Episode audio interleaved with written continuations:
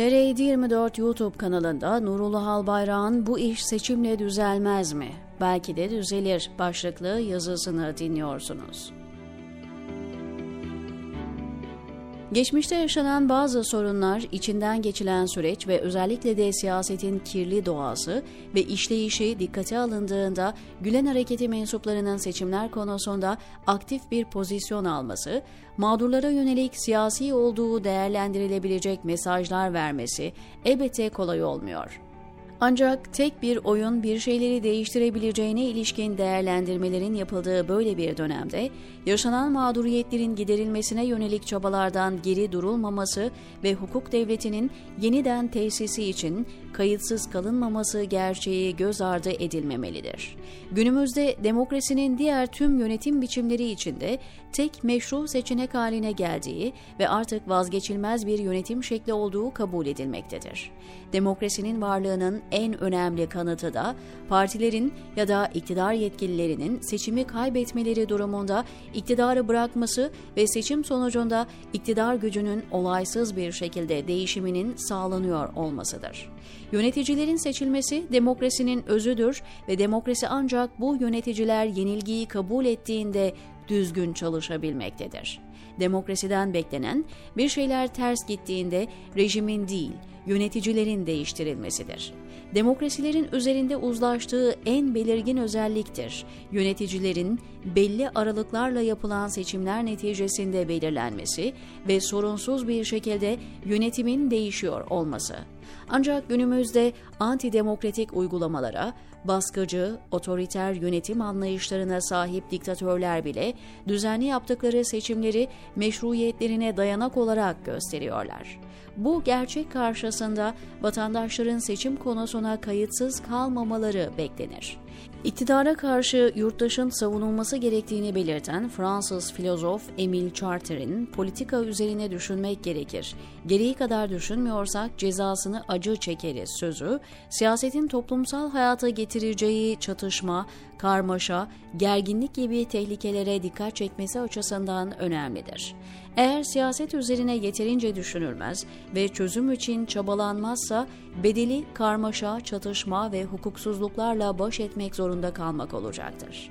Yönetimin otoriter olup olmadığını belirleyen çok fazla kriter var. Bunlardan en dikkat çekici olanı bana göre yöneticilerin seçim sonucunda takınacakları tavra göre halk desteğine gösterdikleri ilginin düzeyi denilebilir.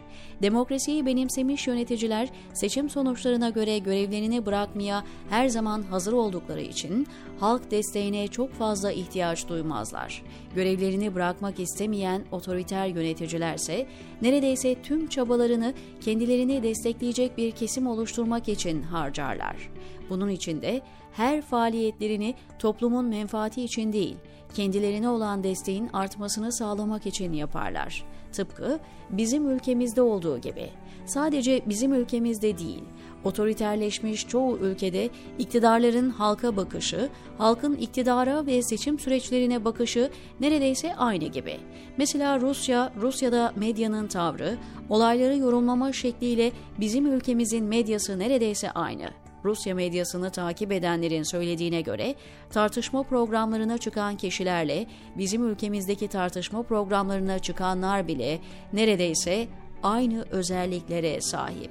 Ruslar hak ve özgürlüklerinin kısıtlanması ve ihlallerine rağmen Putin'i desteklemeye devam ediyor. Yapılan anketlerde 3'te 2 oranda Cumhurbaşkanlığı seçimlerinde Putin'i tekrar destekleyeceklerini söylüyorlar. Ayrıca yarısından çoğu Putin'in seçimlere katılmaması halinde başka bir alternatifi göremediklerini de söylemişler. Ne kadar tanıdık ifadeler değil mi? Aslında insanlar ülkesinin siyasi sahnesinde olup bitenlerin farkına varamıyor. Çünkü siyaseti dizayn eden partiler olayları farklı anlatmayı tercih ediyor. Ya da taraftar oluşturmak, oy devşirmek için konjonktürel söylemleri tercih ediyor. Buyurun size Hindistan'dan başka bir örnek. Hindistan Başbakanı Narendra Modi'nin 2014 ve 2019 yılındaki seçim stratejileri incelendiğinde 2014 yılındaki seçim kampanyasının 2019 yılındaki seçim kampanyasından büyük oranda farklı olduğu görülmektedir. 2014 seçim manifestosunun başlıkları yolsuzluk, işsizlik, kara para aklama, yoksullukla mücadele, krizlerle mücadele iken 2019 seçim manifestosunda önce ulus başlığı altında terörizme sıfır tolerans, ulusal güvenlik, ordunun refahı, kaçak girişlerle mücadele, kıyı güvenliği, vatandaşlık yasasının değiştirilmesi, sol radikalizmle mücadele vaatleri yer almaktadır. Yani sorun sadece bizim ülkemizin sorunu değil. Siyasetin yalanlar üzerine kurulu olduğu, seçimlerin siyasetin manipülatif aracı olarak kullanıldığını biliyoruz. Siyasetin kirli yapısının insanları siyasetten ve seçimlerden uzaklaştırdığının da farkındayız. Ancak bildiğimiz bir şey daha var ki o da hukuk devletinin devamını sağlamak için herkesin sorumluluğunu yerine getirme bilincine sahip olması gerçeğidir. Hukuk devleti temelli demokrasilerde hiçbir güç ve otorite hukuktan üstün değildir. Hukuk devletinde ifade hürriyeti, din ve vicdan hürriyeti, toplantı hürriyeti ve diğer tüm sivil özgürlükler güvence altına alınmıştır.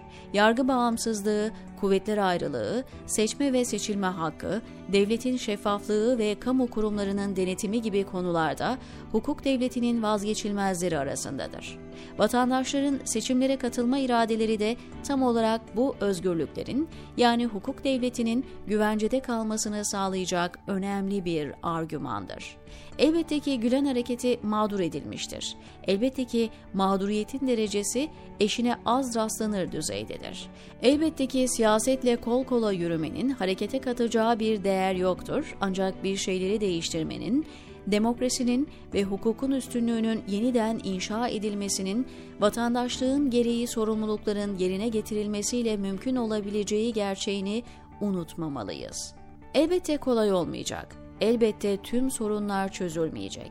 Ancak yaşanan hukuksuzlukların durması, terör yaftasıyla tecrit edilmiş insanların mağduriyetlerinin son bulması, insanların gözaltına alınma, hapse atılma ve fiziksel şiddete uğrama korkusu olmadan özgürce konuşabilmesi isteniyorsa, bu iş seçimle düzelmez anlayışı bir kenara bırakılarak harekete geçilmelidir, diyor Nurullah Albayrak TR724'deki köşesinde.